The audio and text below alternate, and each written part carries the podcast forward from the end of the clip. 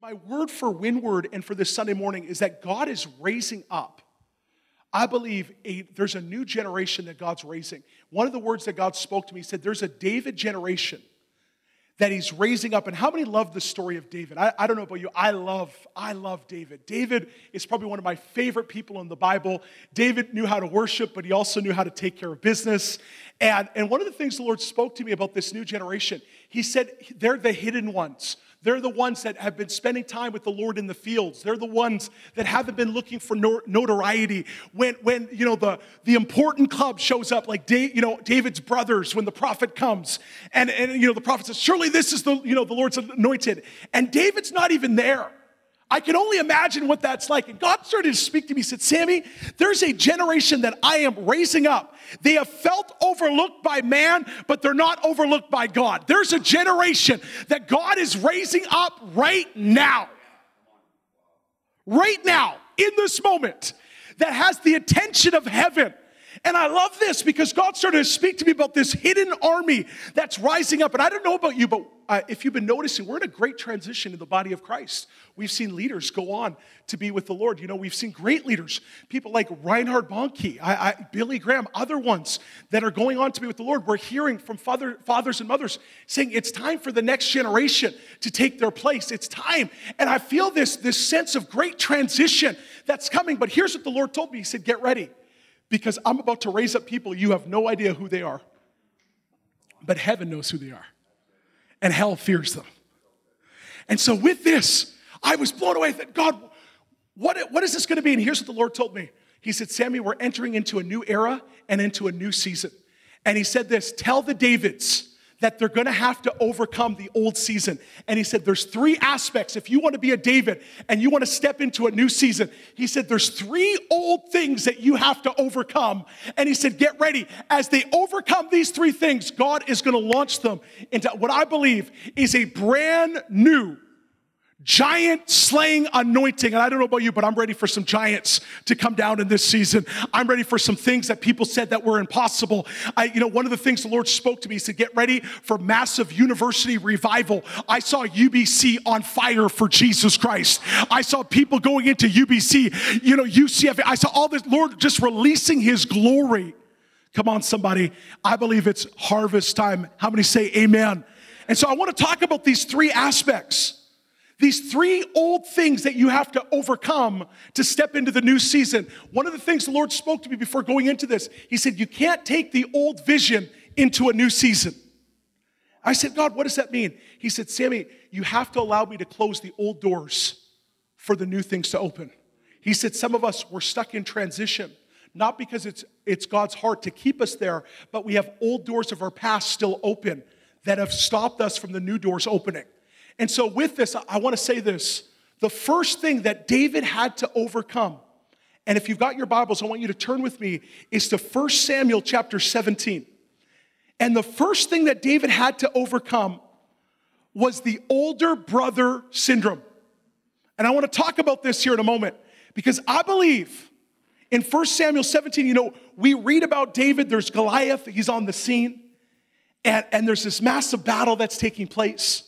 And David comes, and he's, he's the youngest, he's the young runt of the family. He's already been anointed by the prophet. I can only imagine, you know, being an older brother and your youngest sibling was anointed. Can you imagine if you were playing games with your brothers and your youngest was anointed king? Now, I, am going to tell you this. I, I hope David had better character than me because if I was anointed king by the prophet, I'd start playing games like, hey, everybody, the new game we're playing today is everybody serve me.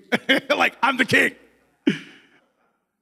and so we see, though, David is curious about what's going on. There's a massive battle. There's Israel, there's Philistine, there's this giant named Goliath, and he's making threats against Israel. Israel is terrified. And here's this young buck named David. He's young, and his, you know, his father, the Bible says in 1 Samuel 17, his father says, Hey, I got some food for your older brothers. I want you to bring it to them. And so he goes down, and just like a younger brother, if you've got younger siblings, you know, I, have got, you know, I'm an only child, but I got three little girls, and my youngest wants to do whatever my oldest are doing. And she does not see herself as young. She just sees herself as littler, but more determined. And so David starts to ask these questions what's going on here? And they're like oh there's this giant this is you know this is what's happening. I love this about david. He's like so what happens if uh you know what happens to the guy that defeats goliath well they go on to say all these things? Now i want to look into something very clear here in 1 samuel 17 verse 28 because we see what i call the older brother syndrome. And it's found in verse 28 it says now eliab his oldest brother heard when he spoke to the man and Eliab's anger was aroused against David. And he said, Now look at this. Why did you come down here? Now look what, look what this next verse is, or this next sentence. And with whom have you left those few sheep in the wilderness? You know what an older brother syndrome does?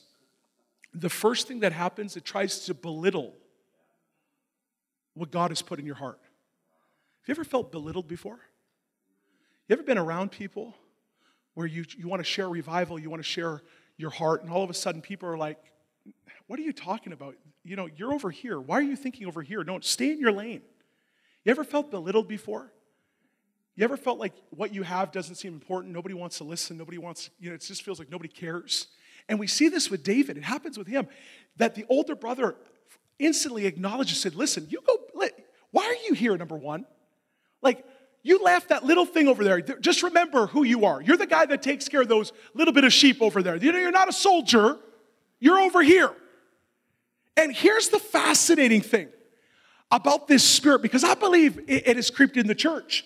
Because an older brother's spirit doesn't just belittle, it'll also call you prideful. Because we look at this, we see here in verse 28, it says, and, and with whom have you left those few sheep in the wilderness?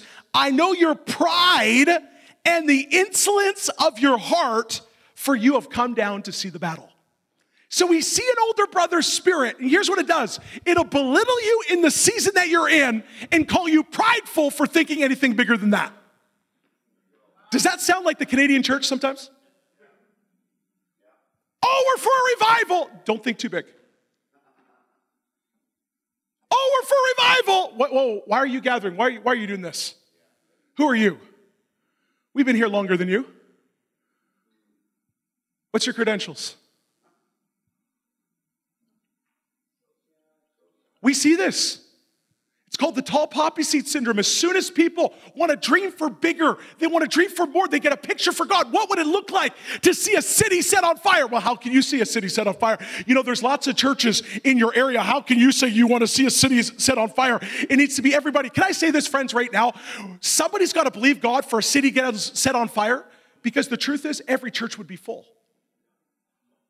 Every single church would be full. Are you kidding me right now? I'll tell you this right now. There's not a building big enough for the harvest that God's about to release in British Columbia, in Canada. There's not a building big enough just in Aldergrove alone. If all of Aldergrove got saved, there's not a building big enough.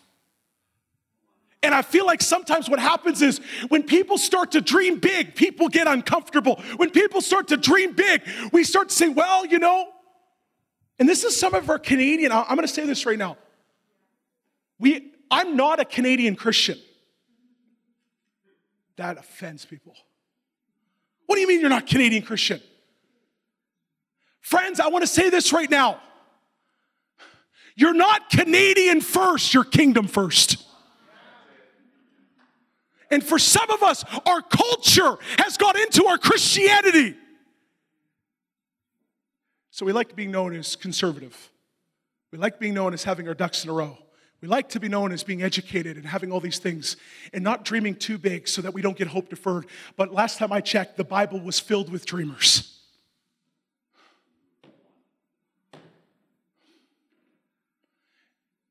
I think we've done a disservice because we've allowed our culture to influence our Christianity. Friends, you're not a Canadian first. If you've given your life to Jesus, you are a kingdom Christian first. You might live in Canada, you might have a Canadian citizenship, but your first citizenship's in heaven, not in Canada. And I want to tell you this right now. I'm not saying that God doesn't want to move mightily in Canada. I believe God loves Canada more than what we could think or imagine. But I'm going to tell you this right now. We are kingdom first. And I believe we have to allow the, his kingdom to affect our culture.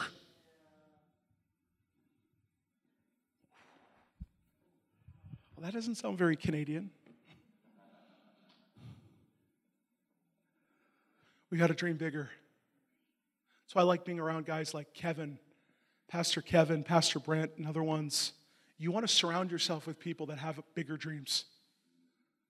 The problem is, is that we get too comfortable with the fishbowl that we live in. And so we have fishbowl Christianity. Well, I'm a big fish, but the truth is, we're a big fish in a little fishbowl and God wants to increase, He wants to expand you in this season. What would it look like for you to dream to see all of your kids serving Jesus? What would it look like to see your business on fire for Jesus? What would it look like to see all the school systems on fire for Jesus? Does anybody have a dream today to see uh, God invade all of our schools again? Does anybody have a dream again saying, you know what, we're going to get in our hospitals, we're going to see a whole hospitals clear out? You know, does anybody have a dream to look at stadiums and say, you know what, God, you're going to fill this place. I don't care what it looks like, I don't care what what people think. God, I thank you that you can fill these places because you've given me a dream. And a vision from heaven can be funded by heaven. And some might call you a dreamer, but David was a dreamer. Until that dream became a reality. And then he became a champion. The first thing you got to overcome and for some of us, I'll say this that older brother syndrome is sometimes ourselves. Sometimes we're our worst critics. When it comes to dreaming big, we disqualify ourselves. We think of all the reasons. Well, God couldn't do this because I'm divorced. God couldn't do this because I'm this. God couldn't do this because I'm broke. Friends, I want to tell you this. There's a lot of people in the Bible that were divorced, broke. There's a lot of things in here today. Friends, listen to me right here. God uses broken people. God uses, when you look at the life of David, here's a man that had an affair, here's a man that killed somebody. God used a broken man.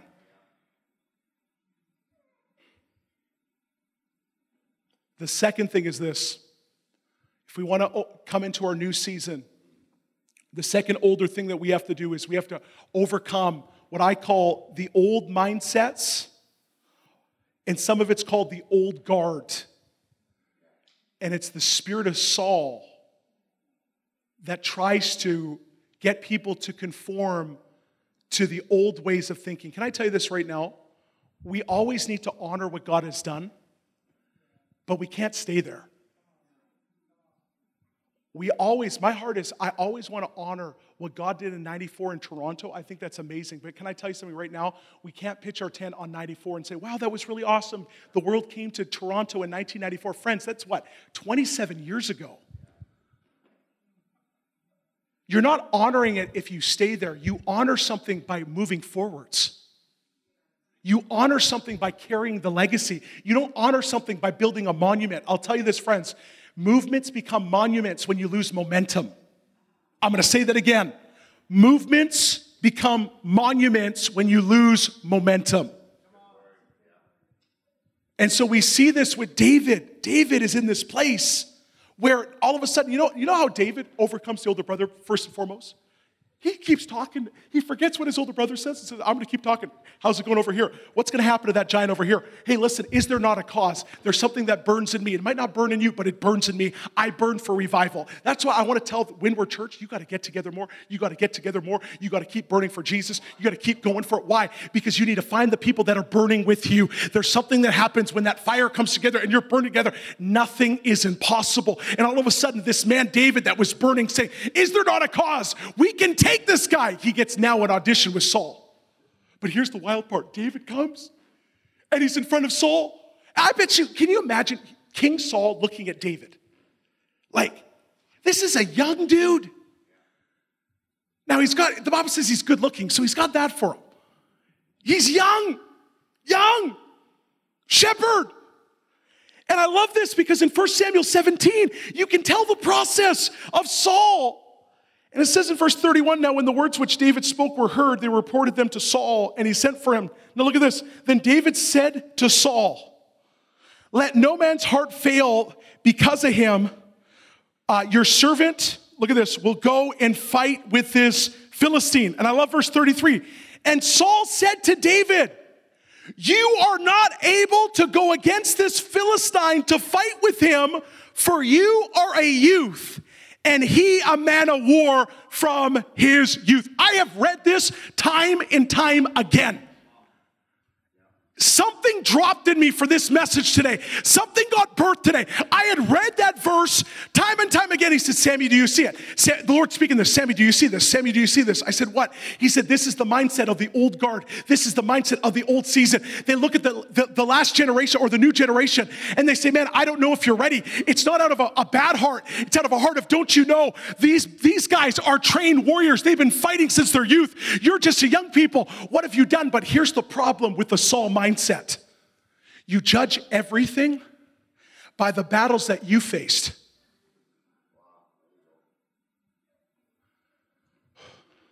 You judged everything, and I've done this by what I've done in ministry and the battles I faced in ministry. And God says, there's now coming women revivalists. God says, get ready for the minorities that are going to release the fire in Canada. And I'm like, God, how does this work? He said, because they fought their own battles. They might not be your battles, but they're their battles because David says, Listen, Saul, you don't know me, but I fought the lion and the bear. I was in the field. Nobody knew me. I was in the field. I might not have been on your battlefield, but I had my own battlefield over here. And there was a lion and there was a bear. For some of you, your battlefield was poverty. Maybe you're a single mom today and you've been working two jobs to help with your kids. You're like, No, no, you might not know what I've been through. I'm not dishonoring what you've been through. But you don't know what I've been through. You don't know what it's like to battle racism. You might not know what it's like to be divorced. You might not know I fought these battles and I've overcome my lion and my bear. I've overcome those things and I've got something to say. I've got something to give. And I'm going to tell you this in this next season. I believe the word of the Lord is if we want to receive the strength from other groups, we also have to honor their struggle. Whew. And so here we see David telling Saul what he's done. And now, Saul, I love this. It keeps going on to say this. It says, whew. But David said to Saul, your, your servant, verse 34, used to keep his father's sheep. And when a lion or bear came and took the lamb out of the flock, I went after it and struck it, and I delivered it from the lambs. Look at this. I delivered the lamb from its mouth. When it rose against me, I caught it by its beard. Now that is bad to the bone. I caught it by its beard I struck it and I killed it. Now, as this keeps going down, you read in th- verse 37, Saul realized wait a second, I do have a warrior here. And here's the thing here's the other part of the, the older, what I'll call the Saul syndrome.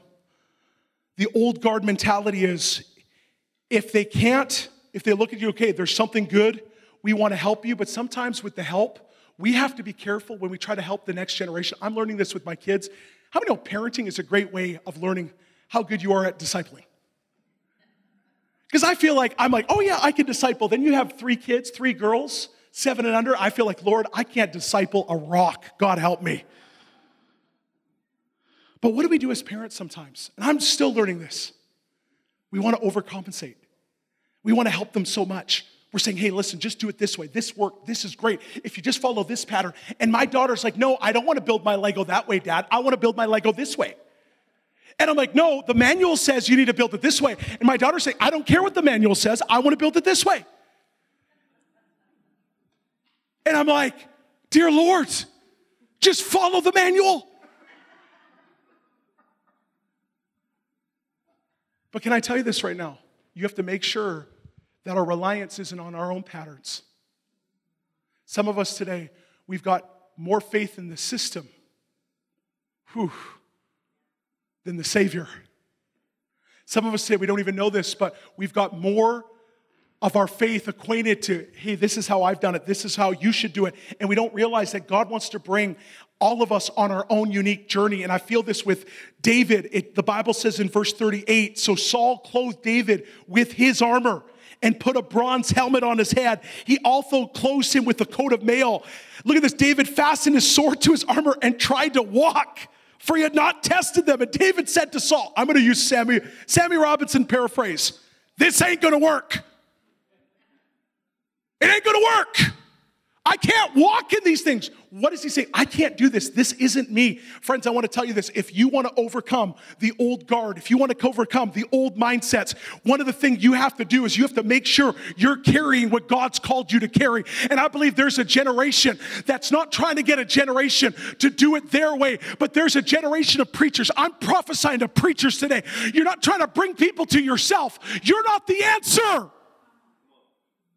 This has been the problem sometimes in the church. It's we've turned preachers into the answer. If you just do it my way, if you just spend the time with the Lord my way, just you know, here's how you can do it. We create books, we create product, and then people try it, but they get disappointed because it's not about the preacher, it's about the presence. And what does David do? He says, This isn't gonna work for me because I can't walk in this. This isn't what I've been called to do. I've never done it this way. All I know is that I've got a sling I got a staff. And all I've learned every time it's been hard, every time I need to get some ammo in my life, I go to the brook, I go to the water. There's a generation that's not going, come on, somebody, they're not looking to a book in the sense of not the, I'm not talking the Bible. They're looking, they're not looking to a book to try to get out the answers. They're going to the water of God's presence and saying, God, I need you. I want to spend time with you. I don't want to leave the place of your presence because it's in your presence where everything I need is found.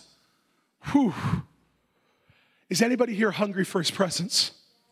Is anybody here, you don't care what it looks like? You're just saying, God, I need your presence. Like Moses said, unless your presence is with me, eh, I'm no different than anybody else. God, I need your presence. I have to have you. And I love this about David. He finds his ammo in the water. Here's a word for you in this season. You're about to see, I mean, some of the greatest miracles are about to take place in open. You're about to see some of the wildest stuff. I believe in Windward. Get ready in this church, I'm telling you, you're not going to find a spot. I, am telling you, this place is going to be so packed. I mean, overflow. I mean, you, you better mail it in. I mean, you better get in quick. There's going to be so many miracles coming out of this church. I'm going to keep prophesying. There's a well of healing in this church that's going to overflow. I, I, keep seeing people coming out of wheelchairs. I keep seeing people, the, the lame are going to walk, the blind are going to see, the deaf are going to hear. I want to tell you this, though just like David. Wow. Whew. The battle was decided in public, but the victory was won in private. I'm going to say that again because some of us, we didn't get this. The battle was won in public, but the victory was decided in private. David had already won the victory when he picked up the stones at the water. David had already won he had already gotten the victory because he got it in private. Too many people are looking to get the victory in public. They're like saying, Oh God, if I just do another prayer meeting, we get all these people together, we're gonna just pray the victory. Friend, I wanna tell you this right now. You know where victory comes? In your quiet place, in your secret place. You wanna know where the, the victory comes? When you spend time in the presence. I'm not saying God can't move in the public, but I'm gonna tell you this right now. It's found, victory is found in the private place. It is found in that place where it's you and Jesus, you and God alone and out of that place when you come together, that's when the battle's won in public. So, in this season, if you've been rejecting the private place, no, you need to get into the private place because that's the place of the victory. That's the, that secret place that right now you're like, man, where's my ammo for this next season? I feel like I got giants all around. You need to go back to the water. Don't go to me. Don't go to my preaching. You need to go after this. This should compel you to go to Jesus. You need to listen to people. That's why I love guys like Kevin. I love guys like Brett. You need to find people that point you to the source. I'm just a resource, I'm not the source. Too many people are listening to their favorite pre- preachers, and I love them all. I like Bethel, I like everybody, but I'm gonna tell you this right now they are not your source, they're a resource. You have to find your source. So you gotta go to the water. David, he goes to the place and he's familiar with the water. So he finds five smooth stones. Five represents the number of grace. David was already anointed with grace to do the task. And so the third older thing that David had to overcome wasn't that hard, and that was the old giants. That were the things that had been standing and taunting the, the, the, chil- the children of Israel. It was that giant Goliath that would not stop talking. Can I tell you this, friends, right now? How many are ready to see the devils that have been yakking against the church about to fall in this season? I'm ready to cut off some heads of devils. I'm in the mood. Goliath, you've been yakking for way too long. Some people think that they don't need God in this season. I've heard it before. I want to tell you this right now. I have never seen more people hungry for Jesus than right now. If you're on here today, you're not saved, number one, God bless you. You're listening to me, my goodness. You're hungry. you know what we found in this season? There's a lot of superficial stuff superficial peace, superficial joy. And when a moment like this happens, you know what you realize? You just realize all that other stuff really doesn't matter. That the amount of money you think you have in your bank account, how great our healthcare system is, how many vacations you can go on, all that stuff. You know what you find in this season? What really matters? One of the biggest questions people ask, you can research it even on Google today. One of the biggest questions people ask is, Where am I going to go when I die? See, friend, I want to tell you this there's an imprint of eternity on your heart today, whether you know it or not. There's an inward desire to know what is after this life because we're in a world of beautiful design and this cannot listen friends we are in a in a world of beautiful design that if you would try to do the math of the possibilities of how perfect this world would be it is astronomical it is beyond random chance so if you're telling me so if you're tracking with me on here if this life is this perfect then what's after this I don't care who you are, every single person asks the same question What's going to happen after this life? And I want to get there in a moment.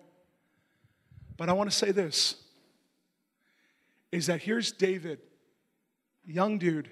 He's staring at a Goliath that has been taunting and making the children of Israel very afraid. And I'm going to say this, friends there's a lot of fear right now. One of the things the Lord spoke to me, He said, what you fear, you empower. And the biggest spirit that we're facing right now in our nation is the spirit of fear. I think the greatest effects on the human body that we're facing is not the coronavirus. I think it's the fear associated to this whole situation that's actually caused more harm than the virus itself. If you study fear, and I've done a study on this, Fear releases stress into your body, and stress is the number one killer in the human body. Produces cancers, produces all sorts of vile things in your body that should not be there. Why? Because it's not natural for your body to have fear. You are never created to have fear in your body. And so when you look at this story of David and he's looking at Goliath, and, and I, I want to tell you this right now. This season that we're in, nice words don't take down giants. Some people are trying to move in flattery with the devil. Your flattery is not going to change a giant. Our talk and us being good Christians,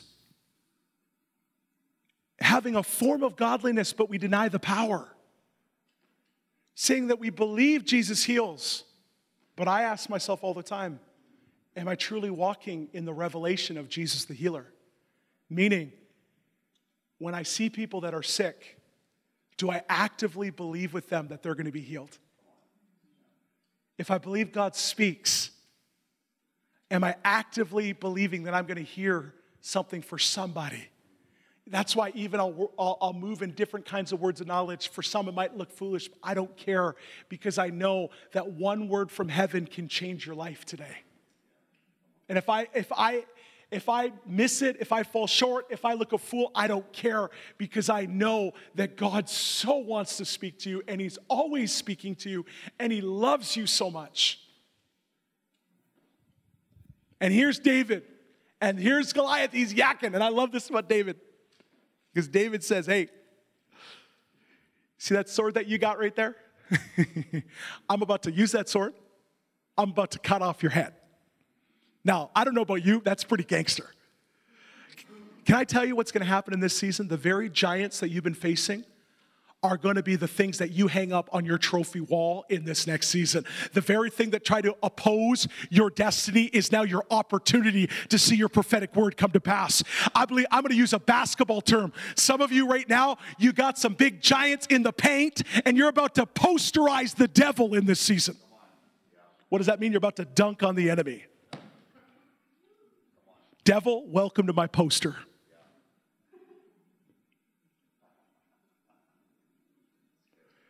This is your moment, right here, right now.